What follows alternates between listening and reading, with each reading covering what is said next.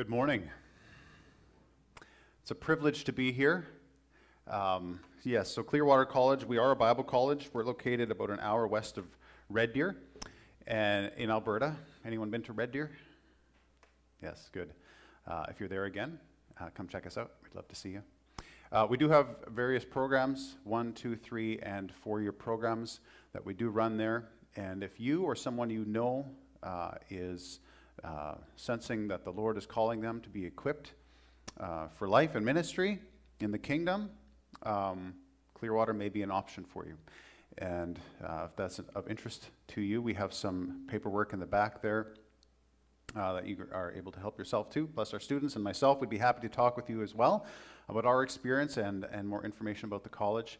We are actually nearing the end of a seven week ministry tour. So we left campus January the 28th. Went through Moose Jaw, spent a lot of time in the Steinbach, Winnipeg area, and now we are up here, which we are really uh, glad to be up here. I've known Pastor Jason for a number of years, but have never made it up here yet. So this is great. And uh, we have one week left, and uh, it's been an adventure just connecting with different ministries and just the family of God across the country is awesome. And so wherever we can be an encouragement, uh, it's a blessing for us too. All right. I understand that uh, Pastor Jason spoke about crazy faith last week. And we're a bunch of crazy people, apparently. so this is just crazy all around. It's wonderful. And so, uh, along the lines of that same uh, theme of faith, uh, I want to share. I want to share this morning about faith and about the nature of faith. We've been, I mentioned, on this ministry tour, and there have been a few instances where we've prayed for people and we've seen God do miraculous work. We've done some evangelism uh, in Winnipeg. Uh, a number of days we were doing evangelism, going and praying for people on the street and sharing the gospel. It was fantastic. And uh, there was at least two instances where um, different ladies, they had pain in their body and they were prayed for, and immediately the pain left we saw God do great work. Last week, we were at Calvary Church in Steinbach, sister church, Salt and Light, and uh, there was a, a, man there who his leg was really um, in a rough in rough shape. Yeah, and uh, and so Josh actually ended up praying for him, for the Lord to heal him, and uh, it was a short while later he got a message just saying, yeah, the pain is gone. And he was jumping around and running around, playing with the dog. And, and again, the Lord just did a, a miraculous work there in his body. And so it's, it's so exciting to see the Lord do these types of things. And we look forward to even more of that. Um, and so we praise the Lord for that. There is a passage in Mark, though, that just it challenges me to just keep pursuing the things of the Lord and to and to keep, um, you know, even crying out to Him to build my faith. In Mark chapter six, verses one to six, it says here Jesus left there and went to his hometown, accompanied by his disciples. When the Sabbath came, he began to teach in the synagogue, and many who heard him were amazed. Where did this man get these things? They asked. What's this wisdom that, he, that has been given him? That he even does miracles. Isn't this the carpenter? Isn't this Mary's son and the brother of James, Joseph, Judas, and Simon? Aren't his sisters here with us? Excuse me. And they took offense at him. Jesus said to, to them, Only in his hometown, among his relatives, and in his own house is a prophet without honor. And then catch this next uh, two verses. He could not do any miracles there except lay his hands on a few sick people and heal them, and he was amazed at their lack of faith.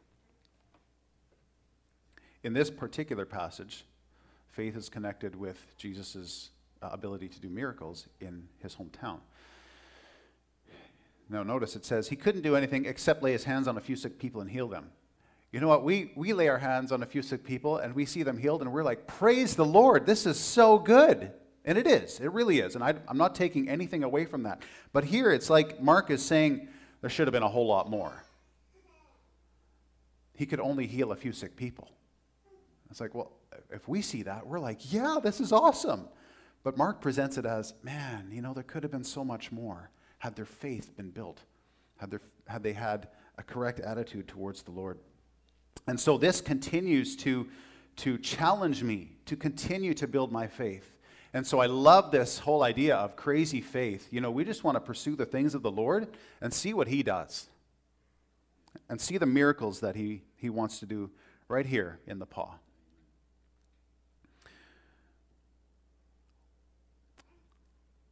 In the scriptures, um, there's a couple of places where sin is contrasted with faith. And so that's what I want to do this morning. I actually want to contrast sin with faith. One reason for that is because we're all familiar with sin. We have all sinned. Romans 3:23 is quite clear about that. We can all think of a time where we were like, I should not have done that. We've all sinned. And so, uh, if we're familiar with what sin is like, I think contrasting it with faith can help us become familiar with what this crazy faith might be like as well.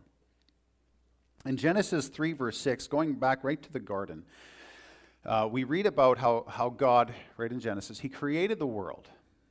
And He created this garden, and He put Adam and Eve in this garden. And He told them to take care of the, the, the garden and to keep it. And uh, they were allowed to eat from any fruit that they wanted to, except this one tree the tree of the knowledge of good and evil, that was one they were not supposed to eat from. Well, one day Eve is in the garden and, and she um, happens to be by the tree there and strikes up a conversation with the devil who's in the form of a serpent. And, and Satan deceives her and says, No, no, no, you're not going to die. God said that they would die the day that they eat of it. And, and he says, No, no, you won't die. God knows when you eat of this fruit, you'll become like him knowing good and evil. It was the tree of the knowledge of good and evil. And so, Genesis 3, verse 6, we read what happened. It says, When the woman saw that the fruit of the tree was good for food and pleasing to the eye and desirable for gaining wisdom, she took some and she ate it. And she also gave some to her husband who was with her, and he ate it. And that was when sin entered the world. And we're still suffering the consequences of that today. So hold that, hold that, that scripture passage in mind, Genesis 3, verse 6. And I want to refer uh, just briefly to 1 John chapter 2, verses 15 to 17. It provides us a bit of a, a summary of the areas that we're tempted in. And it relates to this passage in Genesis. Gen, uh, so 1 John 2 15 to 17, it says, Do not love the world or anything in the world. If anyone loves the world, the love of the Father is not in him. For everything in the world, the lust of the flesh, the lust of the eyes, and the pride of life, comes not from the Father, but from the world. The world and its desires pass away, but the man who does the will of God lives forever. There are these three, three areas that we're we're kind of tempted in the lust of the eyes, the lust of the flesh, and the pride of life. And going back to that passage in Genesis where it says, the woman, when the woman saw that the fruit of the tree was good for food, so there's a, there's a fleshly desire that was there, pleasing to the eye, the lust of the eyes, and desirable for gaining wisdom, that pride of life, she took some and she ate it. All three of those temptations were present and of course, she was deceived, took it. Adam, he also took it, and they succumbed to the temptation. You actually also see, I won't go into it, but when you look at Jesus' temptations in Matthew chapter 4, you also see the enemy tempting him in these three areas the lust of the flesh, the lust of the eyes, and the pride of life. And when we look at how this all happened, we see that there was um, in, in, in terms of how sin played out and how it continues to play out even in our own lives, we see that the nature of sin is made up of unbelief, pride, and disobedience. That's the nature of sin. I won't focus a whole lot more on that because I want to focus on faith. And so, contrasting the nature of sin, and I'll refer back to this, but contrasting the nature of sin with faith, if sin, if the nature of sin is unbelief, pride, and disobedience, then the nature of faith is trust, humility, and obedience. And those three things are what I want to focus on. What does this look like? What do these three things look like? So, trust. Trust, at its core, it's simply a confidence in the Lord. A confidence in the Lord. And the more that we know of God, the greater our confidence is. You know, whenever we, actually this morning during the prayer time before the service, I was thinking about faith and just that, that cry for, you know, Lord, increase my faith, increase my faith was just on my heart. And the way to do that is to, is to get to know Him more. As we understand His majesty, His greatness, our confidence in Him rises as well. There's, a, there's an account in the Gospels where Jesus walks on water. And uh, I won't read it, but I'll give you just a, a summary of it. It's found in Matthew chapter 14, also in Mark chapter 6, and also in John chapter 6. So, here, what happens Jesus ministered to a bunch of people, uh, to a crowd, and he sends the disciples ahead of him in the boat on the, on the Sea of Galilee. And he, in the meantime, goes up to a mountain to pray with the Father. There's a bit of a storm happening on the sea. He can see them in the distance. When he's done his time communing with the Father, he goes down and he goes to meet them. But they're in the middle of the lake. So, how does he get there? He doesn't swim, he decides to walk on the water and it makes it look he makes it look like he's going to walk by them and the disciples see him and they're afraid they're like oh what is it is this a ghost and he's like no no don't be afraid it's me and so peter one of the disciples he calls out to jesus and he says lord if it's you then tell me to come out on the water to you and i will and jesus says come so peter gets out of the boat walks on the water towards jesus but then he looks around and he sees the wind and the waves and and he gets afraid and he starts to sink. And he calls out to the Lord, Save me. And Jesus grabs him by the arm and saves him. And they walk back together in the boat. And they get into the boat. And the disciples are amazed at what just took place. So, how does this relate to trust? Well, do you ever notice in this passage that when Jesus is walking by them, he doesn't say, Hey, Peter, come out of the boat and walk towards me.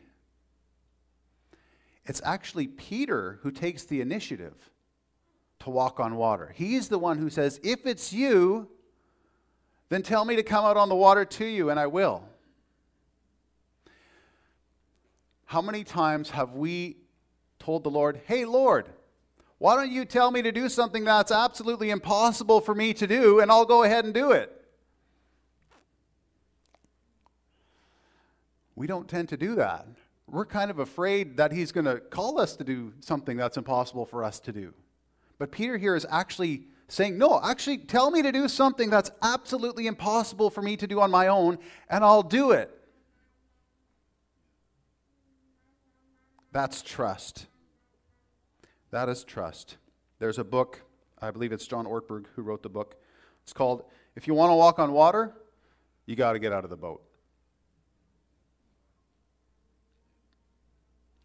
You see, some of these healings that we, that we saw, if we want to see people healed, let's, you got to pray for them. Step out in faith. See what the Lord will do. You know, re- renovations and growth, church growth, whatever the Lord has put on the heart of this church, if we want to see it happen, we got to take that next step. Trust the Lord to see it happen. You know, we're not just supposed to believe that Jesus can walk on water, but we're supposed to believe that he can also make us walk on water trust in him. And how do we trust in him? Well, notice when Peter was walking on the water, when he took his eyes off of Jesus, he started to sink.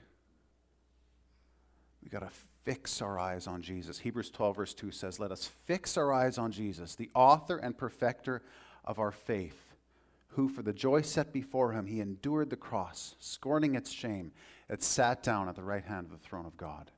He is the author and perfecter of our faith. He's the one who builds our faith.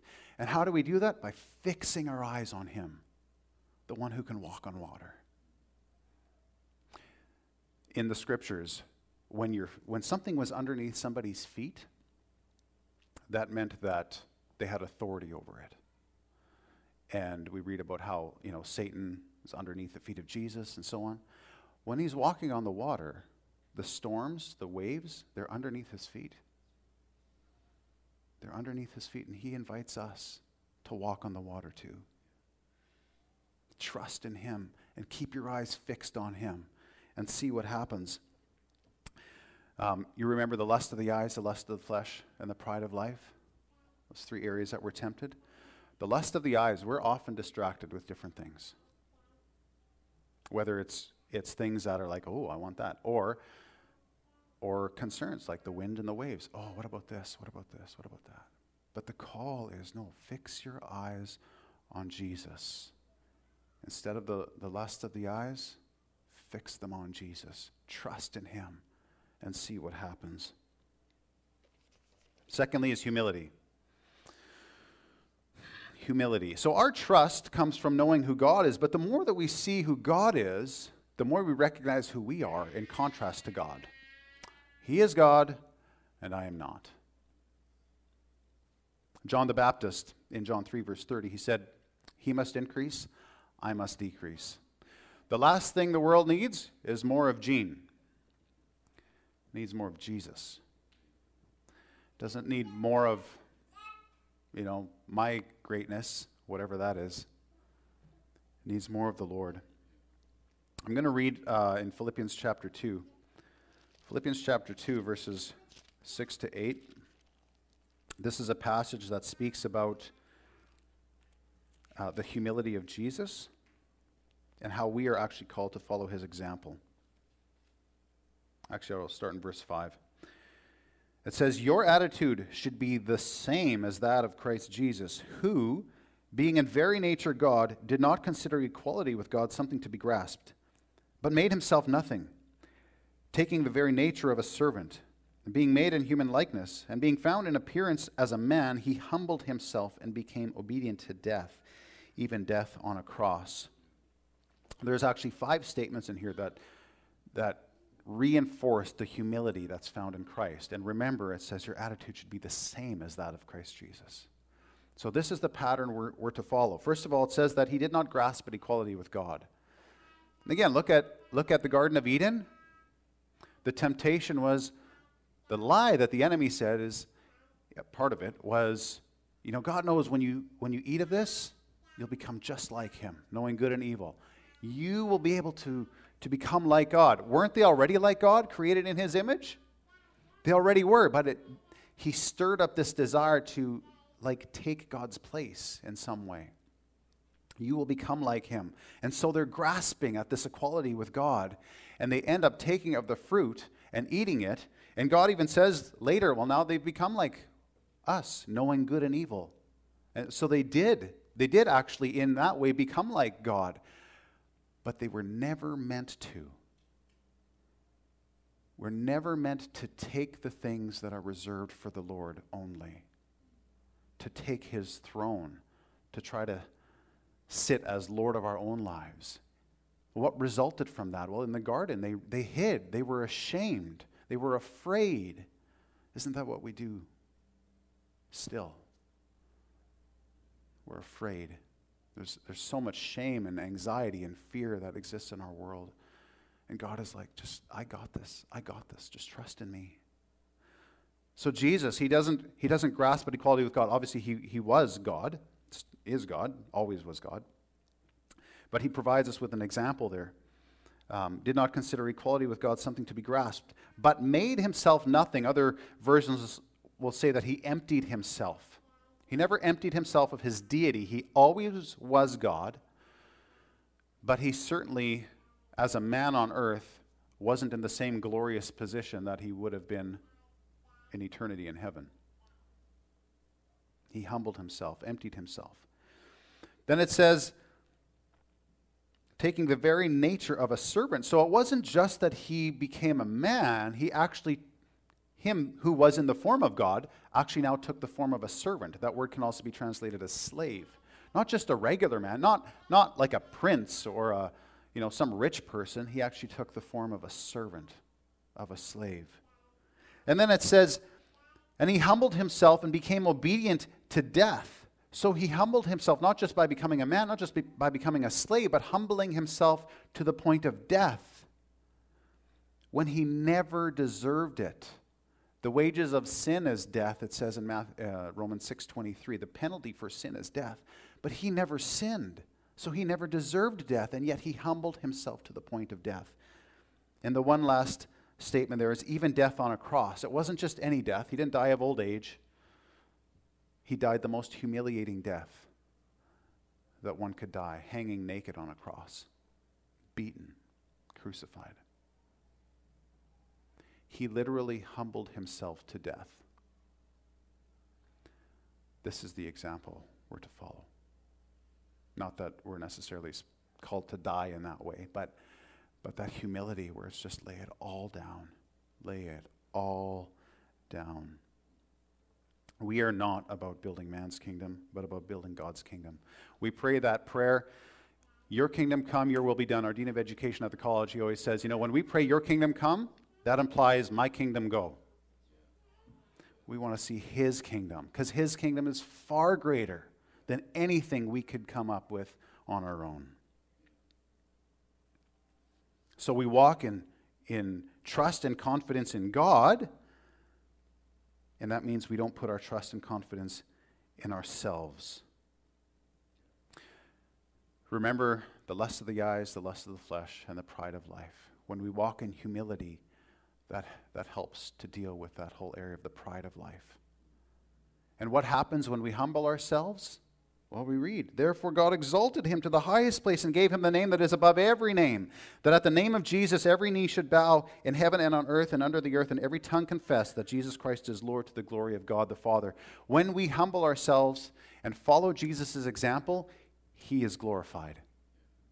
And that's what we want. That's what we want in the Pas, that's what we want across Canada G- that Jesus is glorified. And third is obedience. The third part of the nature of faith. So the first was trust, the second is humility, and the third is obedience. So when we when we place our trust in Jesus, and when, when we understand who we are in contrast to him, and recognize that we are not God and it's all about him, that naturally then leads to obedience because we recognize, oh, yeah, you're the one in charge. I'm not. So I'll do whatever you need me to do. You're the Lord. In John 14, 15, it says, Jesus says to his uh, disciples, If you love me, you'll obey what I command. And so when we have that relationship with the Lord, when we say yes to Jesus, yes, I love you, it naturally results in a life that pursues obedience to the Lord. James chapter 2 is quite clear about this as well that uh, faith without works is dead. If we have a true faith in the Lord, there's, there's got to be some evidence of it. Doesn't mean that we're going to be perfect, but it's more than just agreeing with something mentally. It says uh, in James chapter 2 again, it says that, you know, you believe that there is one God? Good. Even the demons believe that. It doesn't help them get saved. Our faith is made complete by our obedience. It naturally leads to obedience. It's proven by obedience. And it's not, it's not that obedience, it's not that our works save us. That's, that's very clear in the scriptures. Ephesians 2, verses 8 uh, to 10. It says, For it is by grace that we have been saved through faith, and this not of ourselves, it is the gift of God, not by works, so that no one can boast. It is by faith, not by works. But the very next verse says, For we are God's workmanship, created in Christ Jesus to do good works, which God prepared in advance for us to do. So that faith, that trust in the Lord that we have, naturally leads to a life of obedience. By their fruit you will know them, Jesus said. So, what is the fruit that is in our lives? The fruit of obedience. Is it evident in our lives? And how do we walk in this obedience? I, am you know, that's a question I think we probably all wrestle with at one point or another in our lives of faith. It's, yeah, I want to obey the Lord, but I, I just keep messing up. It's true. We all stumble in many ways. James 3 2. But it's the empowerment of the Holy Spirit in us. We just, in humility, we lay ourselves before the Lord. We say, I trust you, and I will do whatever you want me to do. And you empower me by your Spirit to walk out the life that you've called me to walk. Galatians chapter 5 talks about the deeds of the flesh and how they're obvious. But then he says, But the fruit of the Spirit.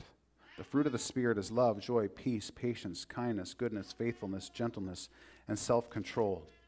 Against such things there is no law.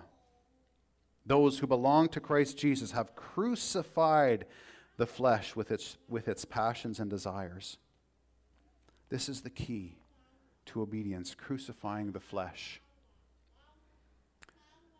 See, crucifying the flesh, that, that refers to our, our fleshly desires, that lust of the flesh. Remember, there's lust of the eyes, lust of the flesh, the pride of life, the lust of the flesh. We're called to crucify that by the power of the Holy Spirit in us. To crucify that. That's not just throwing it in a closet or shoving it under the rug. Crucifixion is brutal. And so that flesh that doesn't want to do what the Lord has called us to do, He's like, crucify it. Crucify it. Walk in obedience to the Lord. This is the nature of faith that, that extravagant love and extreme submission to the Lord, trusting Him. Whatever you say, you're the boss. I trust you because you have the words of eternal life. You can walk on water. You heal the sick. You created all of this. You are the king of the universe.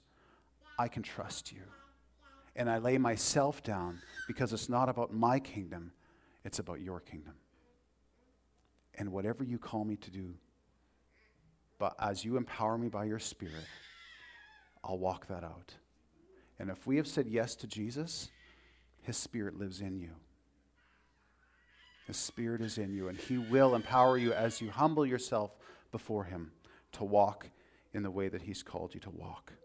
1 Corinthians 2 9. It says, No eye has seen, no ear has heard, no mind has conceived what God has prepared for those who love Him. Imagine the things that the Lord could do when we just say yes to Him. I have faith in you. And even when we imagine it, it says, No mind has conceived. It's even greater than that. So let's not be like Nazareth, where he couldn't do a whole lot because of their lack of faith. Let's have that crazy faith because we're crazy people and walk on the water, humble ourselves to death, maybe not literally, and just walk the path He's laid out for us. I'm going to invite the worship team to come up. As they come up, maybe maybe someone here, maybe online, maybe you don't know this whole faith thing. You've heard of Jesus, you know uh, of a God. Or maybe you, you have had faith in Jesus in the past, but you've turned away from him. Today is the day of salvation. He's calling you. You're listening to this because He's calling you back to Him, because He wants to be in relationship with you. And you know, sometimes we think, well, yeah, but I'm not good enough. I can't, I can't do everything. You talked about obedience, Gene, but I, I can't do it. That's right. That's why God sent his son to do it. He's the one who accomplished all the work because we can't. And so he says, if you, if you confess with your mouth that Jesus is Lord and believe in your heart that God, ra- that God raised him from the dead, you will be saved. It is not complicated. Surrender your life to Him and trust in Him. I'm going to pray, and if that's speaking to you, I want you to pray that to the Lord as I'm praying this. Father, we're so grateful that you sent your Son into this world. You saw the mess that we made of it, the suffering that so many have endured. And you said, I want to rescue those people because I love them so much and they can't rescue themselves. Thank you, Jesus, for coming and taking our sins to the cross, crucifying them there, taking them to the grave, leaving them there, and rising from the dead on the third day so that we can actually share in that, that we also can have our sins dealt with and we can rise to eternal life with you. You did the work, and you simply say, Come. And so, God, I pray for those that, that this has been stirring in their hearts. Lord, I, I ask, for, for those of you, if this is something that you, you sense the Lord is leading you to do, just, just tell Him, Lord, I, Jesus, I, I admit I'm a sinner, I'm lost in my sin, or, or I've turned away from you. But I'm coming home. I'm coming home. Thank you for dying on the cross, and I confess you as my Lord. I surrender my life to you, and I trust you. And for all of us who belong to the Lord, God, I, I pray that you would stir in us that crazy faith, that faith that trusts in you absolutely, that faith that humbles ourselves, humbles ourselves to death, and that faith that then has the fruit of obedience in walking it out. Lord, I pray for just your miraculous ongoing provision for the light to shine so bright here through the way uh, through the Pas Christian Fellowship. God, we thank you for your goodness. In Jesus' name, amen. Hey, we hope you enjoyed the message today. We trust you will have a fantastic week. And remember, Jesus loves you, and so do we.